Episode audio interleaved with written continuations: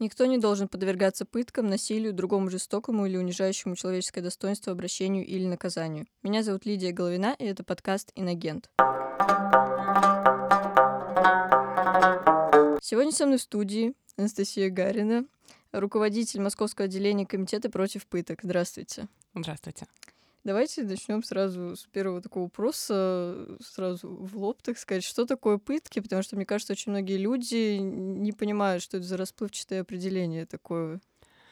Ну, на самом деле определение совершенно не расплывчатое, просто его нет в российском законодательстве, а точнее Точнее, оно есть, но это какая-то очень-очень странная штука, которая упоминается в Российском уголовном кодексе. То, что подразумевается в международном праве под пытками, в принципе, охватывается у нас э, частью 3 статьи 286, это превышение должностных полномочий а, с применением насилия, специальных средств или с причинением тяжких последствий. То есть, э, по сути, пытки — это ну вот, в принципе, понятно, да, из того, что я сказала. У нас просто есть бытовое такое понимание пыток. Но ну, это есть, не пытки в международном праве. Это да, это не пытки даже в российском праве. То есть, когда там, не знаю, например, измученная бабушка-соседка там говорит, что вот соседи это просто это настоящая пытка, они танцуют до 4 утра там и, соответственно, совершенно плюют на нужды окружающих. Нет, это не пытка, несмотря на то, что соседи могут быть действительно очень неприятными. Пытка — это э, у нее есть несколько свойств, да, и одно из них а, то, что это всегда действие со стороны официальных представителей государства. Потому что здесь мы возвращаемся вообще о том, что такое права человека. Права человека — это такая вертикальная штука. А, соответственно, нарушить права человека может только представитель государства. Здесь просто, мне кажется, столько путаницы из-за очень неудачных терминов, которые использует э, законодатель. Ну и, в принципе, в международном праве они тоже не очень удачные, на мой взгляд, субъективный, потому что возникает путаница, что такое права. Вот у вас есть право на то, право на то, а права человека это все-таки немножко другое. Это ну, вот. В Конвенции против пыток там есть длинное это такое определение, если что. Да так, нашим слушателям. Ну, кстати, не такое уж оно и длинное. Бывает, ну, в юриспруденции определение гораздо сложнее. В принципе, то определение, которое есть в конвенции, можно осилить и а самому. Кто и когда вообще становятся жертвами пыток? Ой, вы знаете, это очень сложный вопрос. Потому что есть такое предубеждение, что вот вы работаете там с какими-то маргиналами, вот люди, которые либо совершили действительно преступление, либо и раньше совершали, то есть неоднократно судимые, страдающие там, не знаю, алкоголизмом, наркоманией люди. Вот, я хочу сразу это предубеждение развеять, это совершенно не так. Вот 20 лет работает наша организация, а за 20 лет мы собрали очень неплохую статистику, скажем так, обращений, то есть это, ну, ну действительно такая значительная выборка. А, и получается, что это самые разные люди, которые ну, вообще, на самом деле, сложно даже чем-то их объединить. Да, есть такая средняя температура по больнице, и даже вот эта вот средняя температура по больнице говорит о том, что средний заявитель против пыток мужчина с высшим образованием. А в момент, когда подвергся пыткам а, не находящийся в состоянии алкогольного наркотического опьянения. То есть вот такие вот характеристики. Но в целом это ну, такая очень средняя температура по больнице, потому что на самом деле у нас есть люди, ну, самые разные. Я просто, я даже не знаю, чем объединить. Вот домохозяйка подмосковная, а, студент-медик, отличник там, да, а, человек, э, отсидевший э, лет 20, наверное, последний, потому что он то есть выходит и садится, выходит и садится. Ну, вот чем их объединить? Ну, не знаю, наверное, ничем. Просто то, что все эти люди столкнулись э, с э, вот таким вот преступлением, которое против них совершается. У меня следующий вопрос. Вот э, люди, например, сталкиваются с сотрудниками полиции, с любыми другими должностными лицами, и есть ли какое-то, грубо говоря, правильное и неправильное поведение, которое то может привести к пыткам, которое не может? Нет. То есть это все ну, на усмотрение. А, то есть, да, все ищут каких-то простые способы. Я тоже там периодически встречаю рекомендации. Там, а, ну, какие-то рекомендации дать, безусловно, можно, но это будут безрадостные рекомендации достаточно. Из серии «Кричите громче», постарайтесь, чтобы вас услышали, постарайтесь оставить свои какие-то биологические следы максимально, то есть, грубо говоря, закапайте кровью какую-нибудь лавку там, где ее не, не промоют, оставьте э, следы там за плинтусом и так далее. А, но это, как вы понимаете, достаточно безрадостные след... Ну да, безрадостные советы, что делать, если вы уже подверглись пыткам. Во-первых, даже в этом случае нет универсального совета, что вам поможет в любом случае. А во-вторых, универсального совета, что делать, чтобы им не подвергнуться, ну, в принципе, нет. А, кстати, как вот здесь работают медицинские учреждения? То есть, э, насколько я слышала, довольно часто такая практика, что они неохотно готовы там фиксировать какие-то побои и иные повреждения телесные. Это моя прям отдельная боль, э, потому что если все остальное оно объяснимо, ну, то есть э, вся вот эта вот система, система, как вот она работает, э, вот эти вот вза- взаимоотношения, система, которая сдерживает противовесов не работающая, как все повязаны, то врачи, почему врачи зачастую так ужасно выполняют свою работу и совершенно не реагируют на жалобы о пытках, совершенно например, когда вызывают скорую в отдел полиции, и не хочу сказать, что так происходит всегда, ну, то есть, потому что такие обобщения, и мне скажут, а вот есть же прекрасные, замечательные врачи. Да, мы сталкивались с прекрасными, замечательными врачами, которые и выдергивают вообще людей, видя, что с ними там происходит, например, в том же отделе полиции, вывозят, спорят с сотрудниками, добиваются того, чтобы оказать медицинскую помощь, и чтобы просто вытащить человека оттуда сейчас, понимая, что когда за ним закроется дверь, как бы это все продолжится. Но это редчайшее исключение из правил. К сожалению, общее такое правило, что врачи просто ужасно реагируют на эти жалобы. Они не отмечают то, что говорит человек, а, который сообщает о том, что он подвергся пыткам. Зачем туда вписывают версию сотрудников полиции, которые тут же, знаешь, курсируют Что вокруг. сам упал там И говорят, что он сам упал. Да, господи, это вообще не ваш вопрос выяснять, сам он упал или нет. Вы запишите диагноз в этой карте вызова. Но мы получаем карту вызова, где написано, что он сам упал. Зачем это все? И, ну, просто приведу очень характерный пример. Был у нас заявитель, э, сотрудник полиции сам, который жаловался на то, что его избили особисты. То есть э, вот э, его обвинили в получении взятки какой-то вообще смешной, там, ну, допустим, не знаю, 5 тысяч рублей, что-то такое. Вот, собственно, задержали его особисты. Этот сотрудник полиции настаивал на том, что он взятку не брал. Они настаивали на том, что он ее брал. Ну, в общем, на самом деле, совершенно не наш вопрос, потому что принцип нашей организации нам совершенно все равно пытки пыткам не должен подвергаться никто. Мы никогда не отбираем заявителей, что вот этот вот хорошенький, такой красивенький, вот, приятный человек, его показать там приятно, вот мы его возьмем. А вот этот вот там действительно преступник, который там что-то совершал, ой, мы не будем, пусть как- как-нибудь сам. Нет, это общее правило, что пыткам никто не должен подвергаться, мы берем всех. Соответственно, совершенно не наш вопрос, совершал он это преступление или не совершал.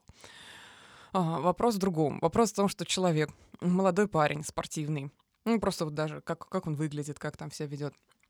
В отделе полиции жалуются на то, что его избили э, со- особисты, что применив к нему, значит, э, ну, помимо избиения, что к нему, когда применили э, захват, э, вот этот вот э, загибом руки его придушили, что ему так передавили э, ну, что там дыхательные органы, что ему сложно дышать. То есть проходит уже какое-то время, он прям, ну, вот сидит, задыхается. Собственно, ему вызывают скорую.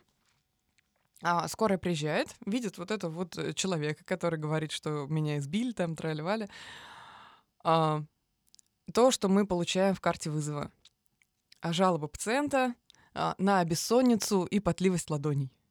А, Представить себе такую ситуацию, что действительно вот молодого парня задержали, он такой сидит в наручниках и думает, вот я наконец нашел время и место, чтобы пожаловаться скорой на свою бессонницу и потливость ладоней.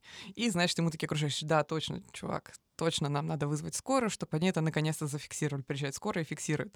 Я, если честно, плохо себе представляю эту ситуацию. Естественно, я думаю, что здесь даже нарочито видно, вот как врачи игнорируют реальные жалобы, не описывают телесные повреждения, не описывают травмы, не описывают э, то, что человек действительно жалуется на то, что он не может продохнуть после неудачно примененного вот этого вот приема. Это очень плохо, потому что доказательственное значение того, что напишут врачи, именно приехав на место, оно очень велико. Они просто с этим не хотят связываться, потому что это государство или какие вообще у них причины? Вы знаете, я... Это, это когда не на кофейной гуще.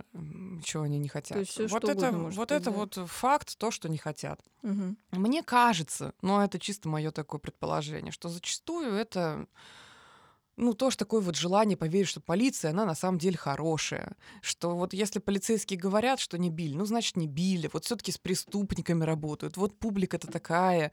Ну, просто желание поверить в справедливый Маргиналы мир, в то, что думают. на самом деле в мире все не страшно, и вот хочется верить сотрудникам полиции. Ну, не знаю, что Ну, там слабо верится, что в России так думают.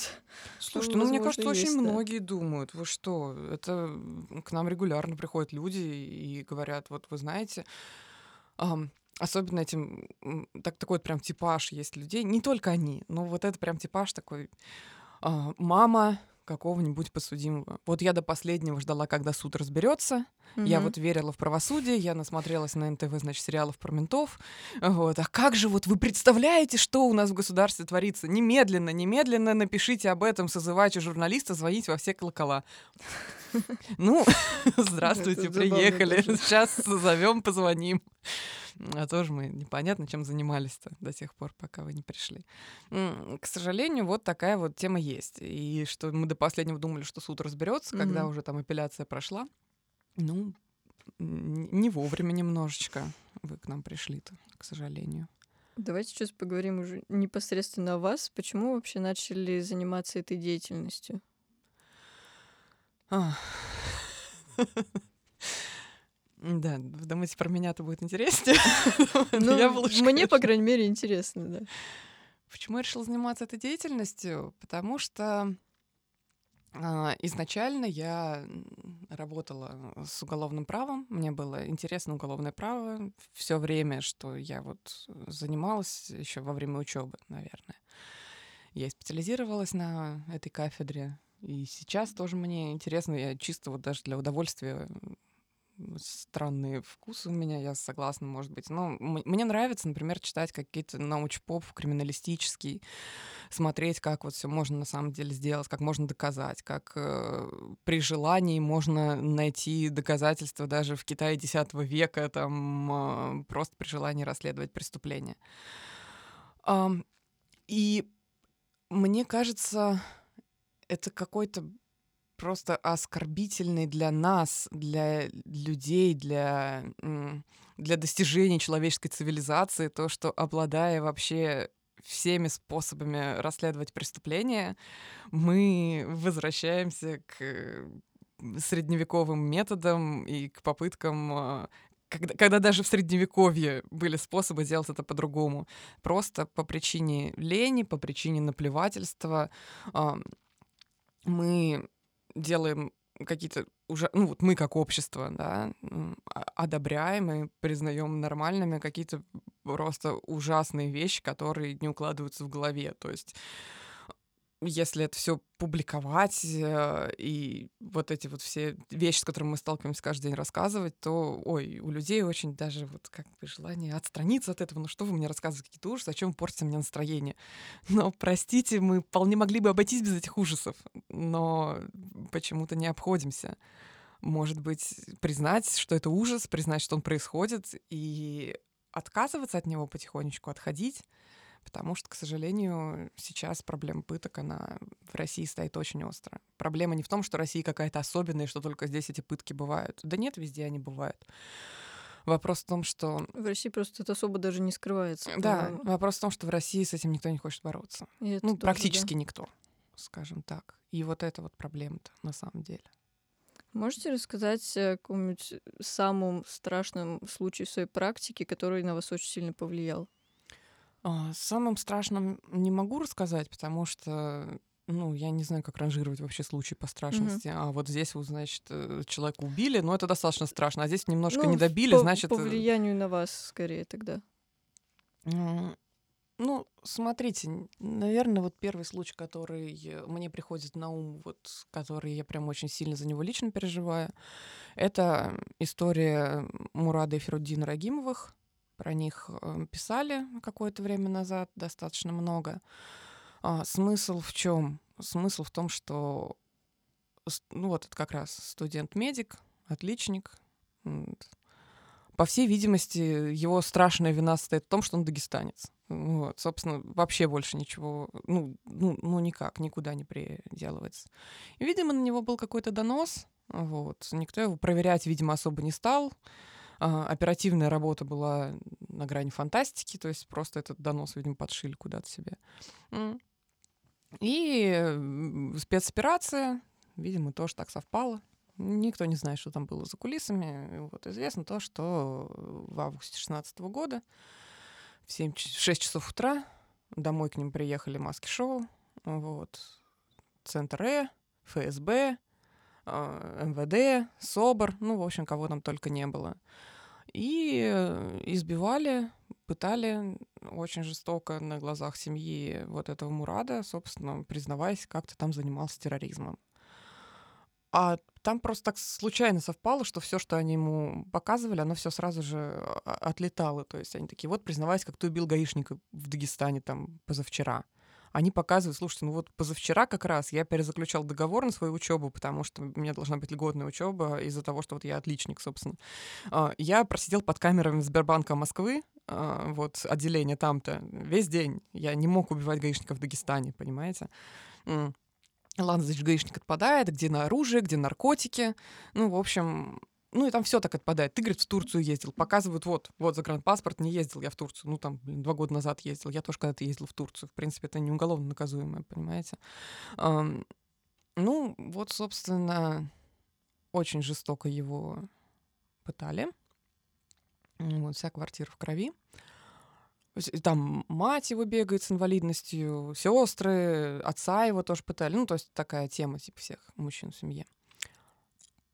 И на глазах родственников, э, собственно, подкидывают ему наркотики. Не знаю, насколько это корректно говорить, потому что суд установил, что ничего не было, что наркотики были его.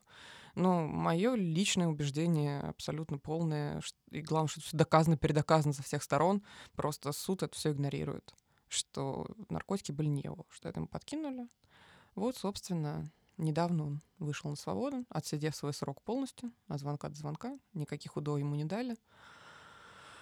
И до сих пор идет проверка.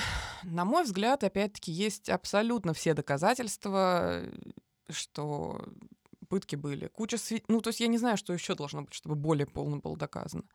Ну, я так понимаю, что есть определенная политическая воля, при этом не как-то там на самом верху, а просто вот кто-то кому-то сказал, что это дело нельзя возбуждать. И бьемся мы об это и бьемся, а толку пока никакого. То есть это просто человека рандомно вообще взяли и решили к нему прийти домой? Да, да, просто на него указали, сказали, что вот он, э, а поскольку он Мурат Рагимов, вот кавказская имя, фамилия, ну все, значит, точно, зачем проверять тут лишний раз? Просто так, видимо, нельзя обвинить. Ну вот можно, очевидно, невероятно. А как правильно вообще заявлять о пытках? То есть э, я знаю, например, в этом случае человек говорит, что меня пытали, его либо там, не знаю, продолжают пытать, либо ему говорят, нет, ничего не было, либо там, не знаю, людей убивают вообще. То есть как это сделать корректно? Ну, смотрите, риск, к сожалению, он существует, и для разных людей он разный. Например, э, если человек столкнулся с пытками, ну, или с другим насилием, не обязательно достигающим по тяжести именно пыток. Это, это бывают очень разные люди. Например, когда недавно у нас было дело, когда две матери, домохозяйки пришли, значит, в подмосковный отдел полиции и говорят, что там у одной из них побили сына в школе. Вот. Они пришли там выяснять. Вот. Отношения у них были очень натянутые с участковым, потому что раньше там уже были проблемы с расследованием вот этого вот избиения. И, в общем, достаточно быстро началось, что, по всей видимости, их там избили в этом отделе полиции. Сейчас возбуждено уголовное дело. Ну вот, когда они, соответственно, заявляют об этом, они рискуют меньше. Ну, в целом так понятно, что тоже рискуют. И э, уголовное дело там на одну из них по 318, это насилие к представителю власти возбуждено. Но они находятся на свободе, они, в общем и целом, симпатии общества в целом, ну, на их стороне, потому что гораздо проще симпатизировать э, этим домохозяйкам, матерям из Подмосковья, чем, например, реальным террористам. Ну, согласитесь, да? Они... То есть это, это тоже своего рода защита, вот эта вот симпатия общественная. А в то же время, например, находясь в колонии, заявлять о том, что ты подвергаешься пыткам в, этом же коло... в этой же колонии, ну, это чревато, потому что ты находишься, ты абсолютно зависим от тех людей, которые тебя пытают. И, ну, очень много разных ситуаций, когда риски всегда человеку, к сожалению, надо взвешивать самому. Мы всегда, если есть реальная угроза, мы пытаемся защитить своего заявителя, и там иногда и перевозим, и ну, много есть способов, но они не стопроцентные. Мы, мы даже не госзащита, не говоря уже о том, что даже госзащита не стопроцентная гарантия безопасности. Тут был недавно опрос Левада-центр, и он показал, что почти треть россиян, 28%, считают, что в некоторых случаях к заключенным бывает необходимо применить силу. 7% считают, что заключенный не вправе рассчитывать на нормальное к себе отношение. Во-первых, конечно, почему у нас э, такой менталитет в обществе сложился, откуда такое мнение пошло? Ну, смотрите, во-первых, я не очень понимаю, как там был сформулирован вопрос, потому что в такой формулировке я даже сама с ним соглашусь. В определенных случаях э, к заключенным действительно можно применять силу. И не только к заключенным, вообще к любым людям. То есть э, все наши законы, там законы полиции, например, да, а, то есть применение силы, оно четко регламентировано. Ну, безусловно, в случае, если, не знаю, там заключенные взяли в заложники других заключенных, да, например, и угрожают их убить сейчас, а, применение силы, оно допустимо вообще-то. Вопрос в том, что это именно то, о чем нас забывают вообще все, в том числе даже следственные органы. Есть размерное применение силы. Наверное, может быть, слушателю, который не, не так в теме, будет понятнее с превышением пределов необходимой самообороны. То есть, ну, безусловно, можно защищать себя, да, но если вам угрожают дать пощечину, а вы застрелите человека из э, пистолета, который вы достанете, но это не, не соразмерное, да. Так и здесь. А, это четко регламентированные вещи. Это в каком случае, насколько сильной была угроза, что именно собирались делать. То есть именно регламентация того, как именно применяется сила, какие приемы борьбы можно применять. А, например, э, если есть основания применить силу, то это не значит, что после того, как она была применена, у нас очень часто, например, как бывает, было основание применить силу, люди там совершали преступление, например, задержаны в этот момент, но после того, как их уже задержали, их начинают избивать ногами. Вот это не, несоразмерно. Это что? Это наказание за то, что э, вот полицейским пришлось за ними побегать. Нет, сила должна быть направлена именно на пресечение противоправных действий. Никак не больше. Не, должна быть направлена ни наказание, ни... У нас нет телесных наказаний в России. Ну, нет. И в местах принудительного содержания их тоже нет. И вроде бы как все общество договорилось, что это справедливо, что вот у нас есть закон, который говорит, что вот в случае, если человек совершил это, справедливым ему будет вот такое наказание. А если вот это, то вот такое наказание. Изобретение каких-то дополнительных наказаний, оно противоречит тому, до чего общество вроде бы как договорилось, на чем оно сошлось как на справедливом. А то, о чем говорят люди опрошены, ну, вероятно, имеется в виду, что вот им нужно как-то еще дополнительно наказывать. Не так, как написано в законе, а вот еще там изобретать какие-то средневековые практики. Нет, не нужно. Средневековье нужно оставить в истории. Я у себя еще просто опрос такой проводила среди друзей в Инстаграме, и мне один из самых частых вопросов прилетал по поводу пыток. Э, можно ли пытать террористов? А, ну вы знаете, к сожалению, очень часто людей сначала пытают, а потом устанавливают, что на основании показаний, полученных под пытками, что вот они террористы. Насколько верить этим показаниям, ну, я не знаю. Угу. Вот. Э, опять-таки, можно ли пытать террористов? Вот это вот основное. Если реальные, да, террористы, предположим, а что а как вы установили, что они реальные? Без понятия, кстати. Ну, то есть э, есть процедура установления, есть наказание, положенное за терроризм. Что именно предлагается э, заменить на пытки? Вместо того, чтобы доказывать, что он террорист, пытать его и получать признательные показания? Ну, так и я тоже террорист тогда. Ну, то есть элементарно, я думаю, что через некоторое время после пыток я тоже признаюсь в намерении взорвать что угодно, в принципе. И положит это в основу приговор, например. И буду я террористом в ближайшие лет 18, сидеть по террористической статье. Ну вот, и да потом скажут, ну, наш террорист, надо было ее пытать. Вот как бы это очень часто так происходит, к сожалению. И даже вот насколько это помогает реально бороться с терроризмом, я не знаю, потому что когда невозможно сказать, это реальный террорист или вот такой вот террорист, может быть, где-то ходят реальные. Вот. Я, кстати, шутку недавно видела, что чем в России меньше террористических актов, тем больше выявляют террористов. Ну, такая в общем, ситуация. такая ситуация на самом деле с очень многими преступлениями. Ну, старый анекдот про крокодилов, которых нет, потому что распугиваю, да. Ну, так и здесь. Ужас, конечно. Ой, вы знаете, это на самом деле такое у нас, э, когда мы искали юристов, несколько раз на HeadHunter прикрепляли вопрос, там, типа, анкета, кого можно пытать. Вариант ответа. Педофилов, террористов, военных преступников, никого. Угу. Ну и, в принципе, мне кажется, просто такая была задачка, ну, защита от дурака, простите, потому что ну, да. если человек хочет попасть в организацию, он хочет в ней работать, организация, он даже может ничего про нее не знать, организация называется комитет против пыток. Так Кого можно пытать? Вот эти А так против пыток. Надо быть, да, не очень умным человеком, чтобы ответить, что вот желая попасть в комитет против пыток, я отвечаю на этот вопрос э, как-то иначе, чем ну, никого. да? Да, прям многие отвечали. Давайте перейдем теперь к теме такой компенсации. То есть, допустим, установлено, что человека пытали, и надо ему как-то компенсировать моральный вред. Я просто у вас видела как раз-таки новость э, на сайте Комитета против пыток, что э, один человек, Александр Дмитриев, он, то есть новость можно прям прочитать, да, он получил 70 тысяч рублей за сломанный в отделе полиции позвоночник.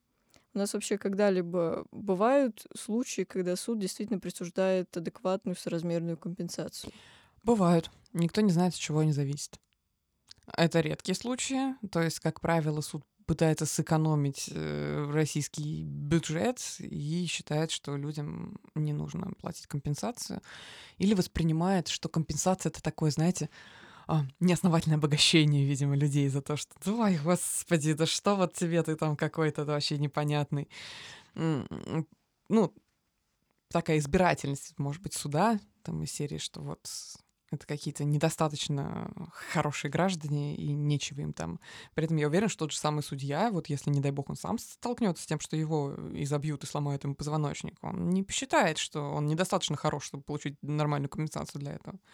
Это такое вот пренебрежительное отношение к тем, кто приходит в этот суд. Что люди у нас как бы немножечко не равны. Даже за гибель людей в результате пыток Например, вот в Москве был случай в Подмосковье. А, избили, на, насмерть забили человека в отделе полиции Фаруха Урозова. Он, соответственно, уроженец Таджикистана, занимался здесь э, строительными работами там, и так далее. Там была какая-то очень мутная история на то, что на него вроде как указали как на педофила доказательств не было. То есть, ну, я, я даже не знаю. Я, единственное, что я точно знаю, что там нет доказательств. Был что-то, не было. Ну, вот, может быть, там и серии просто так не, не укажут. А с другой стороны, есть информация о том, что там был определенный конфликт между женщиной, которая указала на него, и ним. Ну, никто не пытался расследовать, в общем, забрали в отдел полиции и забили насмерть. Полицейские на суде рассказывали, что они боролись с педофилией. Угу. Отличные методы выбрали. Ну, отличные, конечно. Самое главное, побороли всю. Почему нельзя было бороться с педофилией? Доказывает преступление? Ну, просто риторический вопрос. Ну, ну докажите, давайте, ну, мы увидим, мы действительно хотим, чтобы людей, которые совершали, наказывали, потому что что вообще такое. А, тем не менее, забили его насмерть. На все это слышал его брат, То есть он находился в этот момент в коридоре отдела полиции и всю ночь, в общем, слышал, как убивают его брата. Ничего не мог сделать.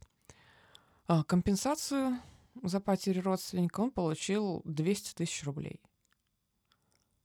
200 тысяч рублей за жизнь человека. По-моему, «Жигули» стоят дороже, если честно. Ну, новые. Ну, это так. многое объясняет, на самом деле. А вот. Э, судья сказал, ну, поскольку, говорит, у него есть еще родственники, вот, то нормально, да? То они же сейчас все пойдут типа, сюда взыскивать.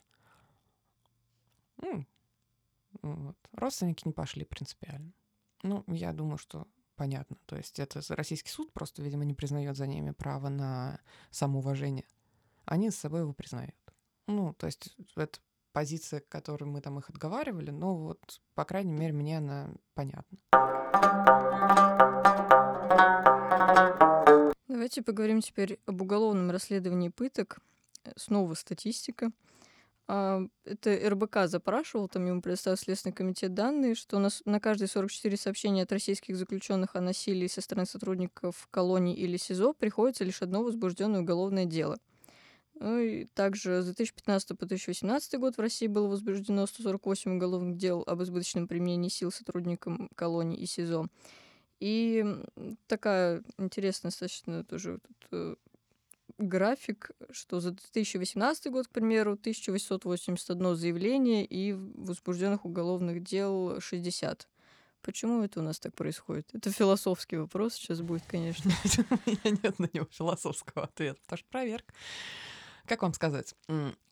Безусловно, здесь важно не впадать в крайности. Потому что очень часто я вот вижу представителей, ну, так называемого либерального лагеря, да, такая сразу верить. Вот если кто-то сказал о пытках, значит, так и было. А аналогичная позиция только со знаком минус у сотрудников Следственного комитета. Если кто-то сказал о пытках, значит, врет. Господи, это ничего не значит. То, что кто-то сказал о пытках, значит только то, что кто-то сказал, что его пытали. Не нужно расширительно толковать, нужно искать доказательства. Ну, в конце концов. Ну, опросите этого человека, опросите сотрудников полиции, попробуйте установить свидетелей, попробуйте получить запись с видеокамер, получите медицинские документы, проведите экспертизу. Ну, куча есть вариантов, как это доказать. У нас в нашей практике тоже были случаи, когда мы не подтверждали, были случаи, когда не подтверждали, были случаи, когда мы опровергали сообщения о пытках. То есть, ну, ну, были случаи реально, когда человек по каким-то своим причинам, ну, совершенно неправда. Не было такого. И это установлено, это можно установить. К сожалению, только такие случаи у нас случаются гораздо реже, чем у Следственного комитета. Возможно, это связано с тем, что мы всегда проводим хорошую и качественную проверку э, сообщений о пытках. Даже не обладая полномочиями Следственного комитета, мы, тем не менее, это делаем. Следственному комитету это было бы сделать проще. Ну вот, он не делает. И, к сожалению, очень многие эти отказы в возбуждении уголовного дела связаны не с тем, что не нашлось доказательств, а с тем, что их никто не искал. Мне еще очень понравился ответ, на самом деле, сотрудников СИНа. Они на вот эту статистику сказали, что незаконное применение физической силы в колониях и СИЗО — это не система, а лишь отдельные случаи, которые не остаются без внимания. Ну, к сожалению, у нас нет таких данных, что это отдельный случай, который остается без внимания. К сожалению, у нас есть данные о том, что это все-таки система. Но не хотелось бы мне, опять-таки, делать какие-то обобщения ненужные. Например, в Москве за все время работы московского отделения было у нас буквально то ли две, то ли три жалобы на применение насилия незаконного в системе ФСИН в Москве, Московской области – и ни одной подтвержденной жалобы. То есть это не значит, что мы прямо опровергли и что все эти люди врали, но подтвердить... То есть это, это очень немного, я вам хочу сказать. В Москве, в принципе, нет колоний, и в Московской области тоже там полторы штуки. Но, тем не менее, вот именно таких жалоб на московский, например, в СИН, ну, мало. Я не знаю, конечно, насколько это правда, это вот сейчас лишь мое мнение будет, но, как мне кажется, сотрудники полиции, Следственный комитет и так далее, они все-таки очень неохотно этим занимаются и ну, не хотят это расследовать от слова совсем. Да. Ну, К сожалению, почему? такая вот тенденция есть. Ну, смотрите, здесь очень вот, вот эти вот вопросы, которые Ну, вы задаете, я почему? понимаю, да. Они это- все достаточно сложные. Я, нет какого-то ответа по щелчку. А почему вот так? Ну, везде совокупность какая-то факторов, совокупность причин. Например, почему не хотят? Потому что очень мала вероятность, что дело дойдет до суда. Потому что большое противодействие со стороны вот этих вот сотрудников. Потому что будут за них вписываться, будут проверять это все 10 раз. А следователь, э, ну, настроен уже, скажем так, очень цинично, буквально через чуть-чуть проработав, уже этот настрой сразу появляется. Ну, потому что потому что так выстроена система, что с горящими глазами по ней бегать, ну, невозможно просто. А, Соответственно, прагматичный, цинично настроенный следователь не очень хочет брать дело, которое, скорее всего, приведет к тому, что ничего он хорошего не получит, кроме головной боли, лишения премии там, и так далее. Не хочет, не хочет. Потом а, второй вопрос. Люди все-таки доверяют своим. Ну, это общая человеческая такая штука, что очень гораздо проще поверить э, человеку, который с тобой, ну, грубо говоря, в одной лодке. Что когда те же следователи получают жалобы на тех же оперов, с которыми они знакомы, которые сопровождают их дела, которые вместе с ними там в танке горели там и так далее.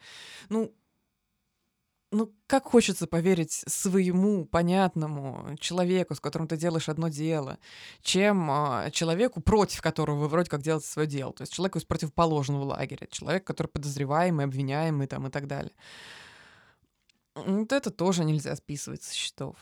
Потом нежелание вообще, в принципе, системы с этим бороться. То есть, э, когда в отношении человека, заявляющего о пытках, там, допустим, расследуется уголовное дело, оно направляется в суд, и судья в приговоре, хотя не должен этого делать, но дает оценку его заявлениям о пытках. И все, исследователь такой, ну, пф, расследовали, расследовали, и тут, короче, у нас преюдиция образовалась. Давайте поговорим теперь о законодательстве. Вы уже упомянули 286 статью, да. И какие у нас, в принципе, есть, э, помимо этой э, статьи в Уголовном кодексе против пыток? Ой, у нас статья в Уголовном кодексе одна против пыток, Мгм. 286 часть 3. Остальное это все какие-то недоразумения. Это мертворожденная какая там она 302 что ли, про принуждение к даче показаний. Кто-нибудь найдет по ней практику, очень удивлюсь. А, Ну, она не применяется. Потому что она охватывается 286 Зачем она там существует в кодексе, непонятно. Плюс слово «пытки» употребляется там вообще в другой статье, вот, с- в истязании там, да. Но это не пытки. Это не есть. пытки, да. То есть непонятно, что имел в виду законодатель. Соответственно, то, о чем очень давно говорят правозащитники, о том, что нам необходима криминализация пыток. Именно выделение отдельной статьи, которая позволила бы посмотреть практику расследования, потому что практика по 286 она, ну, не очень репрезентативна. Еще и общее там по всем частям. Туда все, все части сразу падают, ну, конечно. То есть человек там, допустим, вышел за пределы своих полномочий, он не был уполномочен подписать этот документ, а он подписал. Вот расследовали, вот, э, значит, одно преступление. Ну, согласитесь, немножко другой клинкор с тем, что люди насмерть э, забили человека. Немножечко разные, конечно, вещи. Они попадают все в эту общую могилу, не знаю. Этого нет. Это должно быть сделано, ну вот как-то не особо охотно на- реагируют на эти инициативы. Да уж. Я, я тоже просто видела это как раз. э, все правозащитники очень хотят эту статью за пытки, но как-то государство не спешит это делать. А вы знаете, это достаточно частая вещь, когда правозащитники хотят, а государство Да, нет. да. Р- Редко совпадают интересы. Ну, хотя на самом деле, вот действительно, почему бы не ввести такую статью? То есть э, государство, оно как бы может делать ее, опять же, таки мертвой своей практикой, но тем не менее она есть. э, Мы же там в мировом сообществе такие все Ну, правовые. Слушай, на самом деле я тоже не очень понимаю, с чем, может быть, удастся пробить эту тему, потому что я не вижу здесь э, такой э, заведомо чего-то прям страшного и сильно влияющего на систему в этой статье. Ну, просто нем- немножечко получше сделать, чем есть сейчас. И, в принципе, э, таких уж э, страшно связывающих системе руки от того, что просто появится эта статья, здесь нет, поэтому я думаю, что, может быть, все-таки статья будет введена. Есть какие-нибудь вообще волшебные таблетки, скажем так, которые могут при- прекратить пытки? В общем, что надо сделать обществу или государству, чтобы такие практики перестали существовать? Ну, смотрите, волшебных таблеток э, предсказуемо, да, что я сейчас скажу? Конечно, да. Тем я попыталась. А, волшебных таблеток нет, но, на мой взгляд, конечно, начать нужно с того, чтобы решение проблемы начинается с пункта один. Признание проблемы. А, проблему нужно признать. Не что это какие-то отдельные случаи во ВСИН, которые не остаются без внимания. Нет, это не отдельные случаи во ВСИН. Это огромная, большая проблема, практически повсеместная.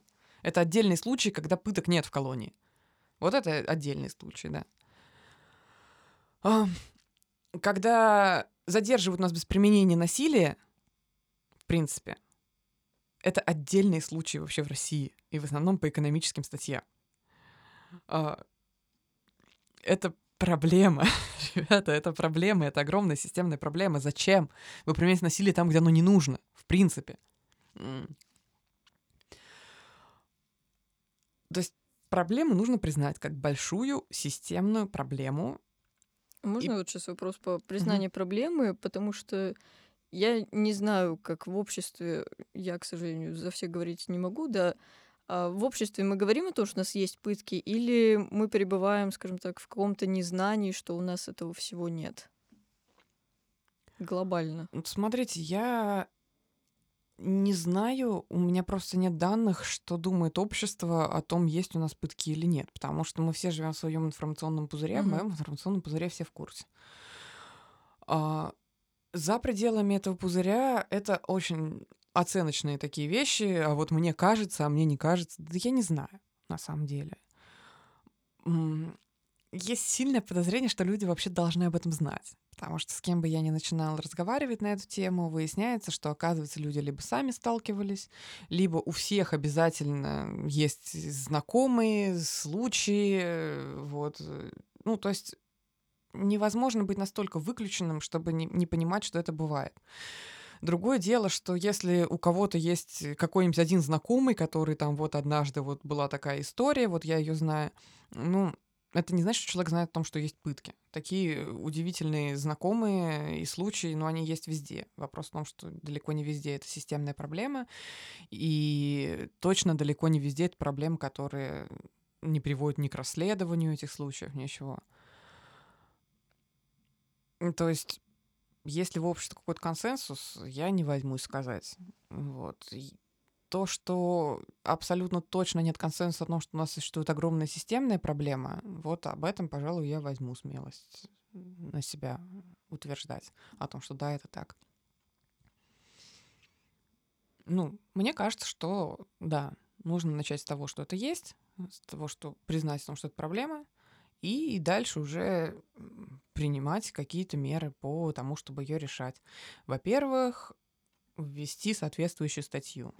Во-вторых, что-то делать с правоприменительной практикой, потому что если даже начать внезапно соблюдать те антипыточные законы, которые у нас есть, то будет очень хорошо все.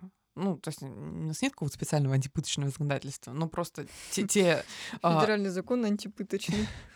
те положения законодательные, которые сейчас существуют, если, ну, они могли бы работать, если бы вдруг кто-то решил ими руководствоваться. Это было бы очень неплохо для начала, на мой взгляд. Ну, то есть э, начать, например, проводить проверку, как это положено делать, начать реагировать на жалобы, начать э, проверять, а, вносить приговоры не только по показаниям, допустим, одного запытанного подсудимого и подвергшегося пыткам свидетеля, и игнорировать все остальные свидетельские показания, экспертизы там и так далее. Как, ну, просто вот у нас недавно был такой случай. Человека обвиняют в убийстве, в основе приговора его собственные показания, показания человека, который тоже жаловался на пытки показатели... Потрясающая выборка, да. Ну да, показания свидетелей и остальных, которые говорят, вот в этот день он никого не убивал. Показания свидетелей говорят, что сначала, говорят, меня пытались сделать э, виновным, но у меня было стопроцентное алиби, я в этот день отбывал административный арест. Вот, соответственно, никак не мог никого убить. Ну ладно, короче, вы закончили бить, тогда другого начали. Давайте тогда того попьем. Кто-то пытался вообще раскрыть это преступление? Да нет. Зачем его раскрывать вообще, когда можно поймать любого человека и, и избить его? и будет у нас раскрытое преступление. Если, не, ну, если это не будет ложиться в основу приговоров, если оперативники будут понимать, что нет смысла даже бить этого человека, потому что просто на его признательных показаниях мы ничего не построим, у нас все развалится. Но они понимают, что нет, не развалится, что все нормально прокатит это в суде.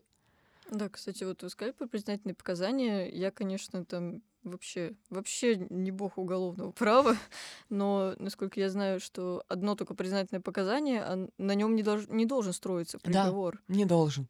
Поэтому есть еще признательное показание свидетеля. Не а, признательное показание. Ну, это уже, типа, достаточно для суда, и он такой, Ну, вот вот реальный случай, когда суду было достаточно. Виктор Лукьян там тоже про него писали. Ну, можете почитать. Ну, в, в нормальной стране так нет. Россия хорошая страна, все такое. А вообще так не должно быть. В России так тоже не должно быть. Угу. Вот. Но есть. Вот если просто начать делать то, что у нас должно быть в, в идеале, то я думаю, что уже что-то начнет меняться. Ну, к сожалению, сейчас просто выгоднее пытать, чем не пытать. И убеждать себя, ну, то есть вот это вот профдеформация и так далее, что да, все они такие, да, на самом деле все уже понятно, осталось только добыть доказательства. Ну, вот, вот это вот очень вредная тема. Ну, к сожалению, она есть даже не только у правдеформированных сотрудников полиции, а, в принципе, у всех у нас. Мы как-то вот в обществе у нас есть такая, на мой взгляд, очень негативная черта, когда мы вот как-то ну, не, не требуем доказательств. Мы всем верим или не верим.